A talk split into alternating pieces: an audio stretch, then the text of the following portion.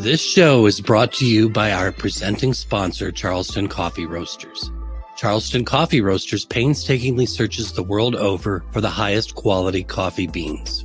They bring them home to Charleston, South Carolina, where slow roasting coaxes out their unique flavor. Along with their promise of great coffee, Charleston Coffee Roasters also pledges to help our planet and local communities. Globally, they support sustainable farming practices. Locally, they partner with the South Carolina Sea Turtle Rescue Program.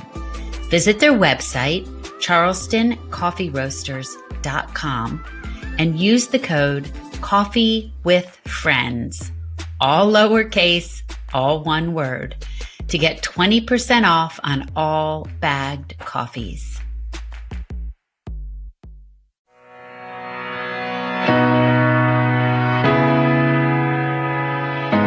Seem to have a fascination with cold case deaths. Is there something you need to tell us? I uh, no, I think I'm like, I mean, cold cases, murder cases are a hot thing right now. True crime is a hot thing right now. But I've always been interested in it. And since I was a little girl, my, I used to go to my grandparents every Sunday for dinner and my mother's only brother was a, was a police officer. He was a detective and later, later on, assistant chief of police in St. Pete. And he would talk about cases that he was investigating. And I was a big newspaper reader from, a, you know, from the time I could hold a newspaper and I was interested in crime. And so I would read these crime stories and he would talk about cases. And so that, and I read Nancy Drew, of course, like every other girl my age.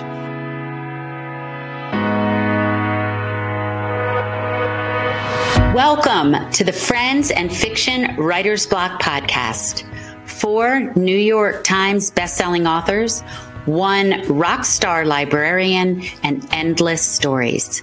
Join Mary Kay Andrews, Kristin Harmel, Christy Woodson Harvey, and Patti Callahan Henry, along with Ron Block. As novelists, we are four longtime friends with 70 books between us. And I am Ron Block. Please join us for fascinating author interviews and insider talk about publishing and writing. If you love books and are curious about the writing world, you are in the right place.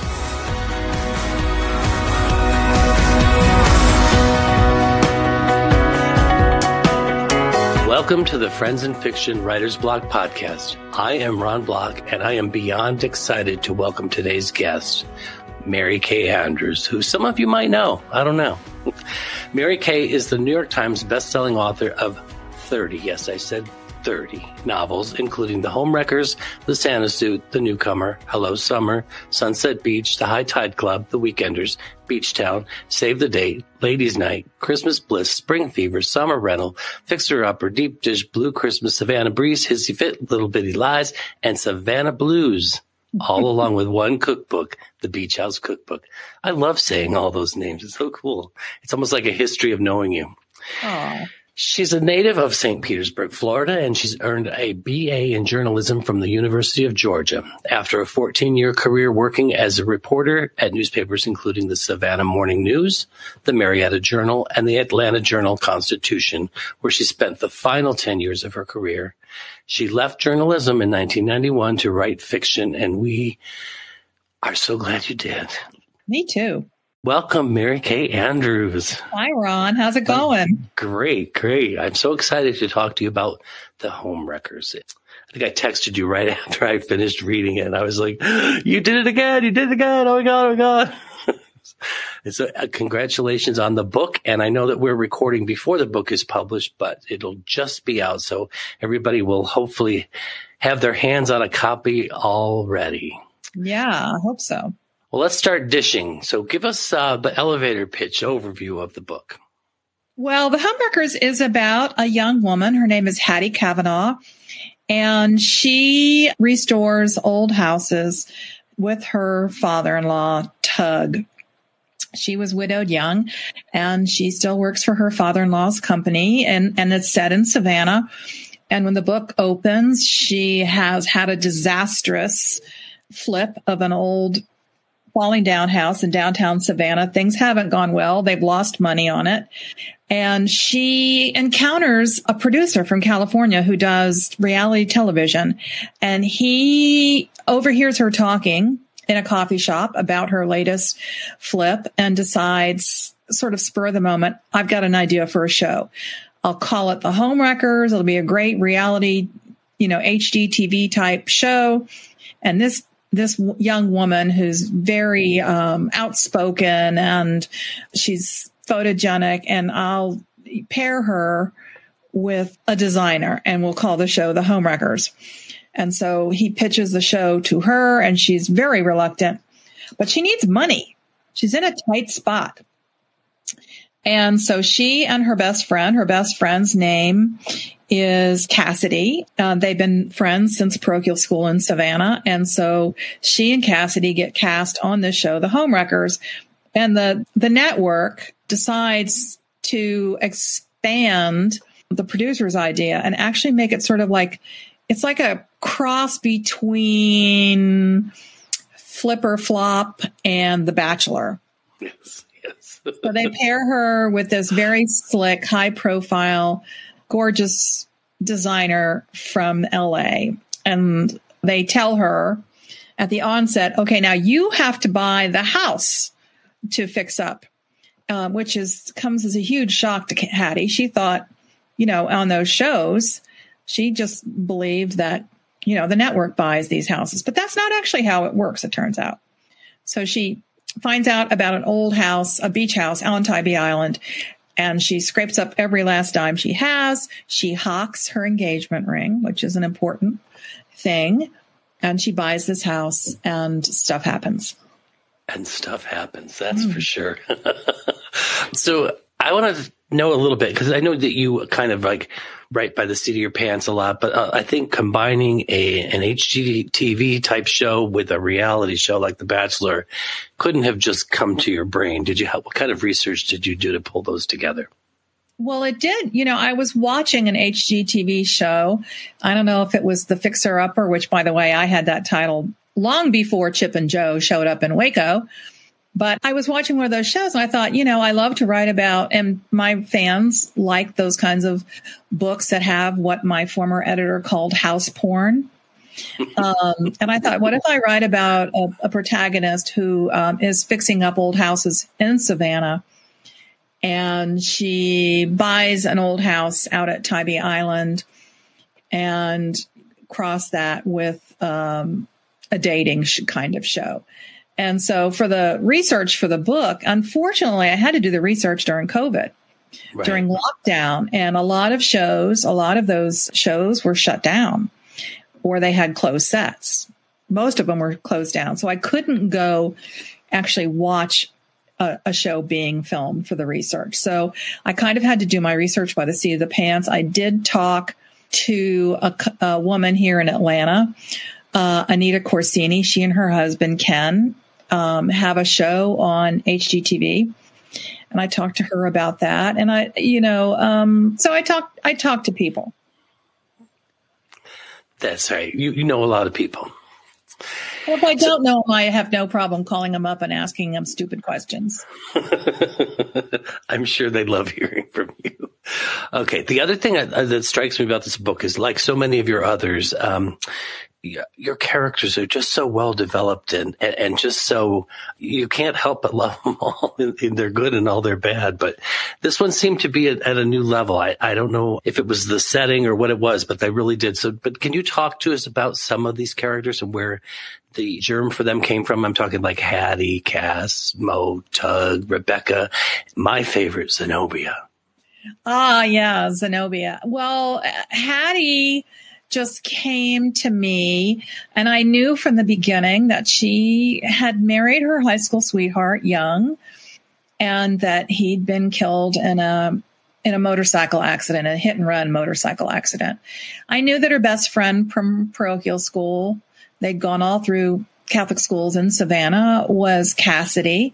I knew that uh, Hattie's folks split up when she was in her early teens and her father got involved in a scandal. He actually stole money from a nonprofit charity. And so when her parents split up. Her father goes to prison and her mother, it's a huge scandal. And her mother, to escape the scandal, moves away to Florida. And Hattie doesn't want to go. She wants to stay right where she is. And so she goes to live with Cass and her mom. And her mom is Zenobia. And Zenobia is basically runs Kavanaugh and Sons, the house, uh, the construction company. And she's a tart African American mama who says what she thinks. And yes. um, she was fun to write. And Cass is, was fun to write. And then the, the television producer, Mo Lopez, I liked, you know, I, I fall in love with my characters except mm-hmm. for the bad mm-hmm. guys. And even sometimes the bad guys worm their way into my good graces. I'm always surprised when that happens. They're sometimes redeemable. They are sometimes redeemable. The sort of the arch villain of the book is Rebecca. She's the network executive that's making the decisions and who who basically is calling the shots on this show and saying, you know, let's spice it up. Let's play up the relationship, even though it's it's not really a real one between Hattie and the California, the LA designer they bring in, very high profile. His name is Trey Bartholomew, and he's a pretty boy and um, has a really fun nickname throughout the book, which I won't give away. Yes, yes, he does. And that's a little bit about it. You know, Savannah, I've lived there and worked there. I started my newspaper career there out of right out of college. Savannah is one of these places where you know, family money and family names still mean something, but there are lots of secrets and scandals still there. So it's a great place it's a great place to write about because it's very, it's very intriguing. And so, uh, you know, I wanted Hattie there's a whiff of scandal that's been attached to her. And so when she marries Hank, her now, her late husband, she takes his name immediately because she doesn't, she didn't want to have her father's name because he right. was, you know, sent to prison. He was in the big house. Yeah.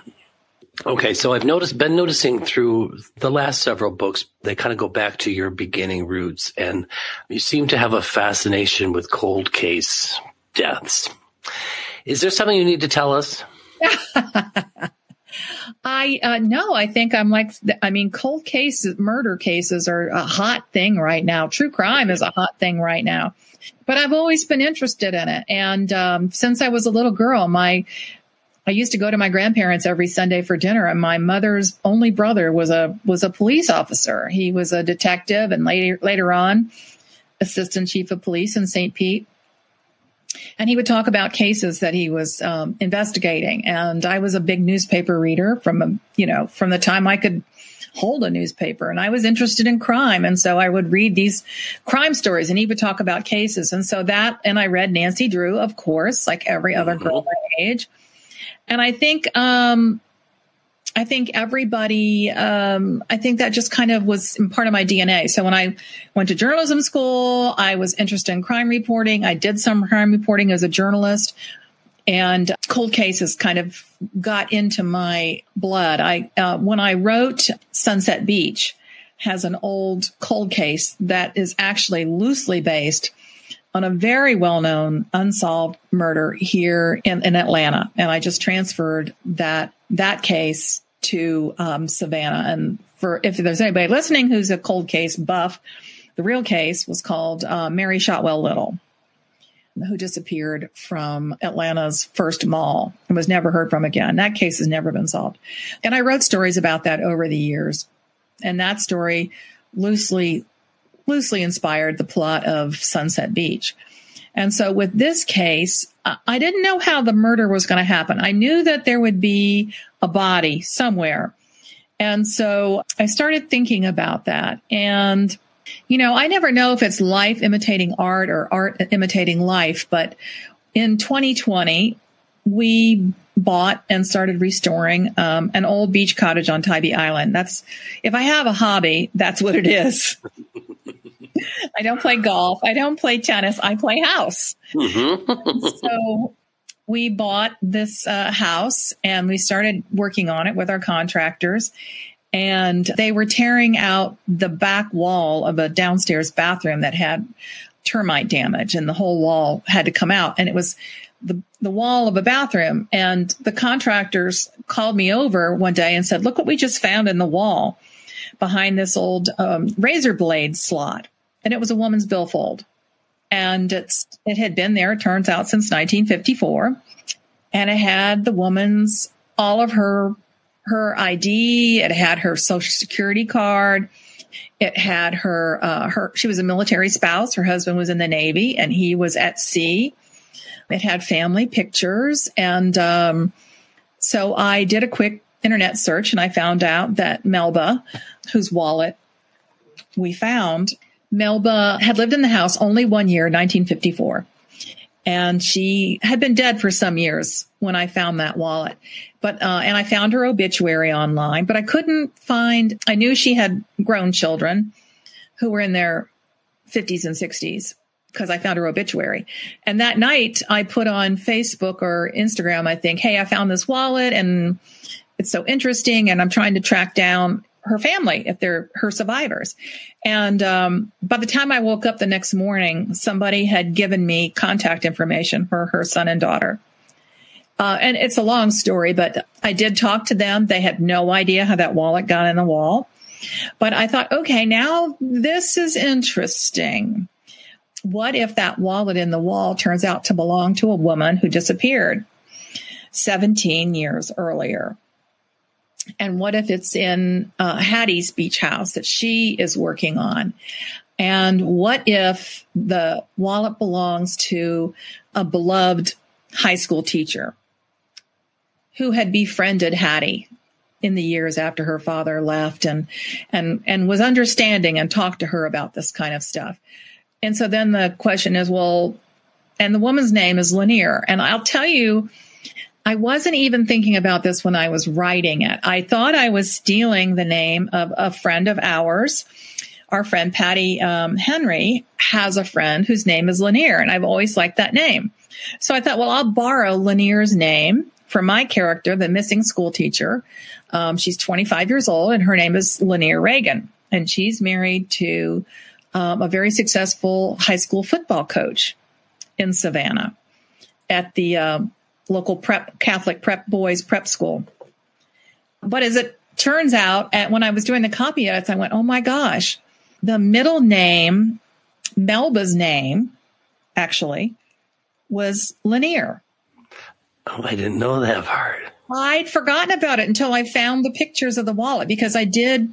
The family came down and they and they got the wallet and we did a little thing on on the local news in Savannah. Yep. And then I have another dear friend whose middle name is Lanier. So, and Lanier is a very well known name in, in Georgia. You know, Sidney Lanier was the poet laureate of Georgia. But it's one of those quirky things where you're like, wow, is this the universe whispering in my ear? Could totally have been. Mm-hmm. this, this is such a minor part of your story, but I actually had to go and research about razor blade slots in walls because I had never heard about that before. And I thought, yeah. oh, that's got to be made up. But nope, nope. It's a real yeah, and thing. this and the razor blade slot in the wall bathroom wall at our house was the size of a tissue dispenser. So uh, that's, I mean, uh, we have we have redone about five or six old houses over the years, and I've I think we've had them in like at least two houses in the bathroom medicine cabinets. When you tear out the old bathroom medicine cabinets that are recessed into the wall, that's where you see them. And I mean, why? I guess you didn't throw them in the trash because then you'd cut yourself. Right. It makes sense and, now, but yeah, die of lockjaw. I guess I don't know. lockjaw. okay, so the the wallet is just one example of how you really are so good at putting yourself on the page. And I wanted to talk about some of the locations in the Homewreckers because there's so many Tybee Island and Savannah spots that you feature in there and they're all real, but I, and I love reading about them since I have been there. So yeah. it's kind of cool for, um, for me having been there, but also people who dream about going to that part of the country, places like the Crystal Beer Parlor and the, mm-hmm. the Tybee sign, the landmark Lighthouse Pizza, and especially the Sundae Cafe. And I'm not yeah. going to say anything, but that scene in the Sundae Cafe. Yeah. it's, uh, how do you decide what you'll put in there? Does it just come to you as you're writing? I, it just happens. Um, I, you know, setting is really important to me and to my, all my books. I want my, I want to put the reader right in my story. I want them to feel the humidity on their skin and I want them to smell the, the marsh mud, the pluff it's called. I want, I want them to um, see the Spanish moss hanging from the trees and I want them to hear palm fronds rustling in the wind at night. And uh, the physical, the physical setting is important too. So I wrote about some places in Savannah that, uh, you know, people know about. Crystal Beer Parlor has been around, I think, since the 40s. And um, that's where my cop, Makarowitz, I have a great, I love this cop. And he's named after a fam- he's named after a family friend, Alan Makarowitz, who was not a cop. But Makarowitz meets with Lanier Reagan's daughter. When Lanier disappeared 17 years ago, she left behind her four year old daughter and her daughter's been searching for answers ever since. So they meet at the Crystal Beer Parlor. They meet in a in a square, a downtown square, where the pigeons are very aggressive. they um, have coffee. Uh, Hattie and her friend Cass have coffee at Foxy Loxy which is a favorite haunt in downtown Savannah. And then the Tybee, the Tybee hot spots. Um, you know, there's only, I think, two pizza places on the island. Uh, Tybee's tiny. It's like a mile long, if that. So, you know, Lighthouse Pizza and Chu's is the convenience store where everybody goes to get their beer and their, and their smokes. And uh, Sundae Cafe is, you know, the nicest restaurant on the island, and we've had lots and lots of of good dinners at Sundae Cafe. It's our our family's favorite spot, and I thought, well, that's where Hattie and uh, Trey. Um, he's trying. He's making a hard effort to seduce Hattie. She's not quite sure whether she wants that to happen or not, but it's it's fun for her to be pursued. She does admit that. So they have a dinner at Sundae Cafe, and the the scene where some of Trey's uh, fans are eavesdropping on them and actually photographing them. I had I've had something like that happen while we were at dinner at, at Sundae Cafe. People, you know, uh, not that I'm famous or anything, but people on the island know, oh, there's a writer who writes about, about this place. So more than once, we've been having dinner at Sundae Cafe and people have come over and said, Oh, are you the writer? Can we take our pictures with you? Or one time we were sitting at dinner and the people on that table behind us were talking about me. Oh, nicely. yeah, they were. They were saying, "Oh, she's a writer. You know, she wrote this book." So I turned around and I said, "You know, I can hear you." they must yeah, have died. yeah. I want to take, I want to put my readers, even if it's a place that I've made up, I want to put my readers in, in the moment right. of the book. And you did that so well with this and, and all of your writing. It's just so um, atmospheric and you really pull people in. So in addition to the places and the settings, you also uh, drop little Easter eggs with people's names and, and things. You, you, mentioned the, the police officers and where that came from, yeah. but you've done like the Patti, Patti Henry's son, Christy and right. Will Harvey. Yeah. Um, I have a, a fictional television couple who are the stars of this fictional network, Will and Christy. Mm-hmm. Only I spelled Christy's name with a Y just so she won't get mad at me. Because I described the real Will that I know is not does not have the personality of Brussels sprouts, but um, no, but the Will in uh, uh, that Christine Will is not what you would call a spectacularly fascinating guy. No, I can't even remember all the Easter eggs. I put him in there. I'll be searching for a name, and I'll just think to myself, "Oh well, I'll drop blah blah in there." And sometimes I forget I've done it until you know someone will come up to me at a signing and say, "Hey, you put blah blah in the book," and I'm like, Oh yeah, I don't remember that. it's like, oh yeah, I did. Yes, I did. yes, I did. I mean, my children, my grandchildren have been in books. It's fun. It is fun, and it's fun to read too because I was like, boom, and I, I thought there was a little play on words with the um, initial name for the show called um, what was it called, Saving Savannah. Yes, Saving Savannah. That's good. I love it. So This is just a little bit of a general question, but this book, like many of your others, really features strong women in, in non-traditional jobs. And they just feel that they're exactly where they belong. But tell me why you think it's really still important to talk about women's strength in the stories. You know, I write about Southern women. I, I've never lived outside the South, and I hope my write I hope my books appeal to people all over the country, all over the world. I need a I need a character who's come through the fire, who um, have have had bad stuff happen to them, and who have had to pick themselves up and reinvent themselves. And Hattie has had to do that on more than one occasion. You know, her family has basically dissolved, and she goes and lives with her best friend's family and then she marries the love of her life and his his life is tragically cut short in a traffic accident and she has to figure out a way to keep going.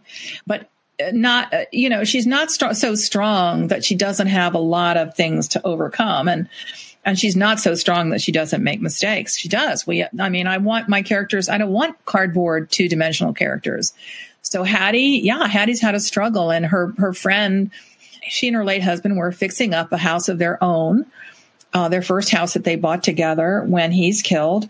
And her friend says the clocks all stopped when Hank died at your house. Nothing, you know, the kitchen, they, they had started working on the kitchen and it just is left that way. And, and I think we've all known people who have had those kinds of sudden tragedies and the clock stops. And it does. It's a good place to start from in the book, though, too, because the, the, tragedy there, and then everything after that is is moving forward, gaining strength, and um, finding their way in a new new normal. Right. So, so we haven't talked yet about 30. You've been in the business for 30 years. This is your 30th novel. And some would say this is a quintessential Mary Kay Andrews book because it kind of goes back to your mystery roots. Mm-hmm. It's also a beach book. You get the heroine that you want to root for. You get the beach setting. You get the love stories. But on, in this one, you get all the home reno stuff that your fans love so much. They follow you like, ooh. So it, it really seems to have it all. And it's very fitting that this is your 30th book. And if it were a coffee, it would be called the Prime MKA Blend. You've been doing this writing thing for a while now. Are you ready to jump in and do it full time yet? well, you know, if it works out, I might I might put my big toe in it and see, you know, see what happens. I'll quit my day job. Which anyway. I actually did 31 years ago against everyone's advice, by the way. Oh, really? Um, look how oh, that turned out. well, you know, I was writing in secret. I was working at full time as a newspaper reporter at the Atlanta Constitution. I had two young kids. My husband and I had not one, but two mortgages on our house. And I started trying to tunnel out of newspapers. So I started writing in secret at night. And when I sold my first book, I said to my editor, well, now I can quit my job. And he said, no, no, no, don't do that. Don't do that. You know, you should just keep, you know, don't don't quit your day job kid. And my husband did not want me to quit my day job. Um, it was you know it was security. I had benefits all those things but i just it was time to go. And um, lots of people told me not to do it but I, I guess i don't listen very well. Well sometimes that's the right path to take well, it would have been that or institutionalization for me. So. Oh no, yeah. I don't think we'd want to know that one, that version yeah. of you. No. Mm-hmm. So, in, in, seriousness, though, what do you think has changed the most over these thirty years since you've been in the spotlight, good and bad, in publishing? Well, virtually everything has changed. I mean, for one thing, the advent of um, digital books e-readers. Um, when I first started out, every year or so, somebody would say, "Oh, they've invented this new thing. It's a it's an e-reader, and it's this big clunky thing you." You haul around, and that's going to be the new wave of the future. And I can remember saying, "Yeah, yeah, yeah, that is never ever going to happen." Uh, but then it happened so fast, it, it, sort of took everybody's breath away. That has changed dramatically. And of course, the, the advent of social media, where you are instantly available 24 hours a day mm-hmm. to your readers, your fans, your enemies, your everyone. And, you know, the publishing business itself has, has shrunk. You know, there were 30 years ago, there were probably 10 big time New York publishers, and now it's down to five. They've they've merged, and some of them have disappeared. Um, so that has changed dramatically. The you know it used to be when I started out there were four national chains. There was Barnes and Nobles, Borders, or the other two, Walden Books, and B Dalton. And each of those were smaller versions of either Borders or Barnes and Noble. Now, Borders has been gone for five or six years. Those other smaller national chains have gone away. Now there's still Books a Million. And for a long time, we were terrified that independent bookstores would go by the way. But the one good thing I can see in the past couple years is that indie bookstores, who I have such a I have such a loyalty to because they were the ones who championed my books in the beginning. They were the ones who, when nobody had ever heard of Kathy Trocheck, said, Hey, we like your books. Why don't you come and do a signing in Minneapolis? Or why don't you come and do a signing in Boulder, Colorado at a mystery bookstore? Um, and so, you know, I've, I've seen a lot of treasured indies go under, but it's great. Yes. So many indies have found out how to navigate this new normal and how to reach out through social media and put books in the hands of readers, which is what we're all about. Yes, and I think it's a great testament also to all of you writers who who have been lifting them up and and partnering with them to offer signed copies of your book because I think that kind of thing is what helped get people through the pandemic. I think it was really a treasure, and there's just a renewed love of these indie bookstores. That's just well, you know, exciting. we're a mutual, yeah, we're a mutual aid society. They they need us, and we need them. Right. I don't want to see the world run by one giant conglomerate. No no. I don't think anybody wants to see that. Nobody wants that. So, mm-hmm. if it's okay, I think that people probably would like to hear from you about how you're doing. You've had a terrible year, and uh, I know a lot of people care about you, and hopefully, you using your work and keeping your nose to the grindstone to keep going forward because you, like your characters, are a very strong woman, and I'm very impressed by how you have handled everything. But how's it going? You know, we're taking it day by day. For those who don't know, my daughter Katie died of complications of COVID in February. She was fully vaxxed and boosted, and but um, she had an underlying liver condition that no one knew about. She went into liver failure, and we thought she was going to be a liver, uh, a good candidate for a liver transplant. And then she got COVID again the second time and just couldn't beat it. So we're taking it one day at a time. People have been amazing. I've gotten so many cards and letters, mass cards, miraculous medals, uh, ice cream, gelato, um, comfort foods, and sweet cards and notes. So her children, my grandchildren, live just around the corner. They're 10 and 12. And so that's the focus of what we're concerned with. And they have my son in law, Mark, is a great guy and his folks are are great and supportive. So, and the kids' school is amazing, and the, the, you know this community of readers and fans have been so sweet and so supportive. And of course, my friends and fiction family have been amazing. They all came down to Atlanta to help out. they all got put in on kitchen duty. That's okay. we had a big open house after the, after Katie's celebration of life, and they ended up in the kitchen making deviled eggs and filling plates and doing all the things. And and you know that that's the sign of really good friends. Exactly. Yes, and I wouldn't have expected anything else from them. But just in case anybody is wondering, there's been some great outpouring of support for organizations and even a scholarship fund for your grandchildren that if people just go to your social media, they can learn more about it and yeah. participate if they feel like it. And do it. Yes, do it for Katie.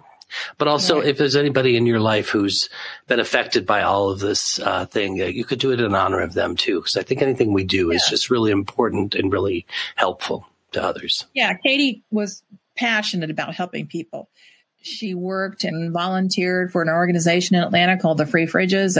It's a mutual aid society. You just fix meals and put them in in the these refrigerators all over town, and people can take what they want. There's no paperwork, and you can you can look on my social media. There's a way to um, contribute monetarily to their wish list. Um, there's a great or, uh, organization, and they have them around the country called Helping Mamas that helps out women in need with diapers, formula, baby food, period products, um, no kid hungry. So, you know, and uh, really, we've just said do something kind. Right. Just yep. do something kind. Yes, I'll leave that there. So let's switch just a little bit. And can you tell people what you are working on now? I am working on, well, getting ready to go on book tour. no, that, yes, that's true. I've started working on another Christmas book. I got the idea, gosh, back in the fall when Katie was sick, actually. Writing helped take my mind off the worries. So I started working on a book. It's about a woman whose family owns a Christmas tree farm in the same North Carolina town where the Santa suit was set.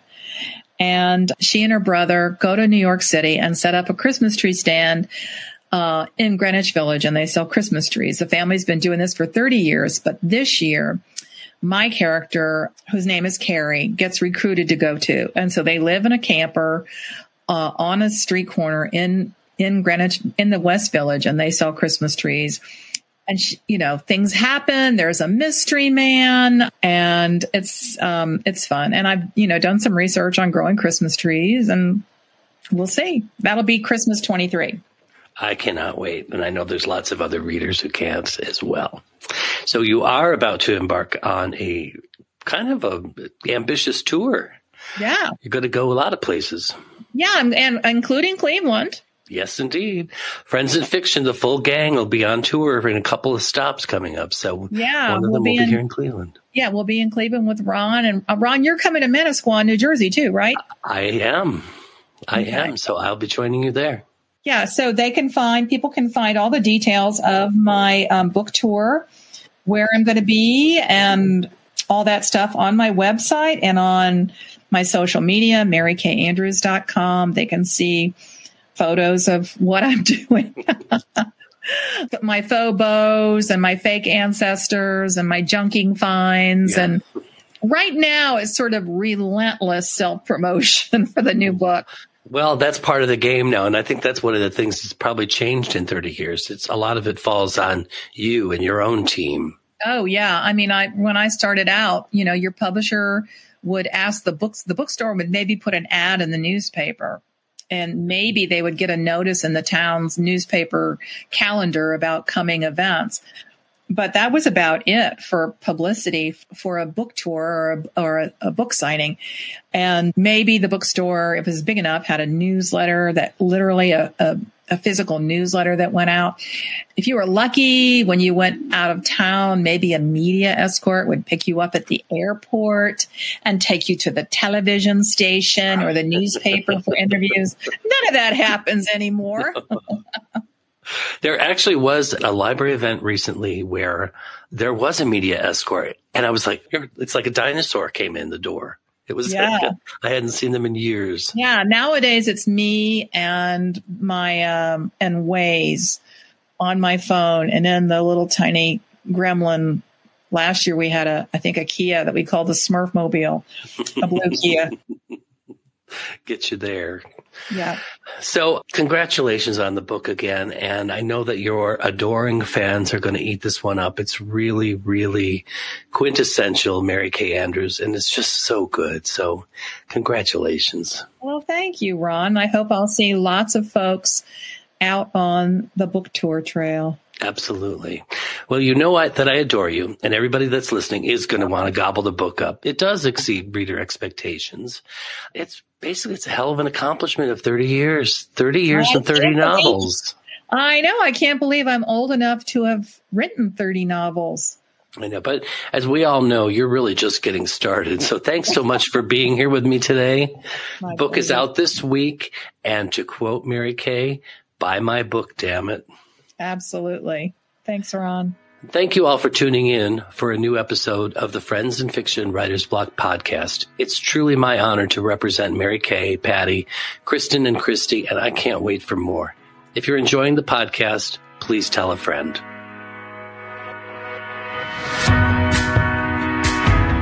Thank you to our presenting sponsor, Charleston Coffee Roasters, for their generous support. Show our sponsors some love by following them on Facebook and Instagram and subscribing to their email newsletter. Remember to use the code Coffee with Friends for 20% off bagged coffees at Charleston Coffee Roasters. Thank you for tuning in to the Friends and Fiction Writers Block podcast.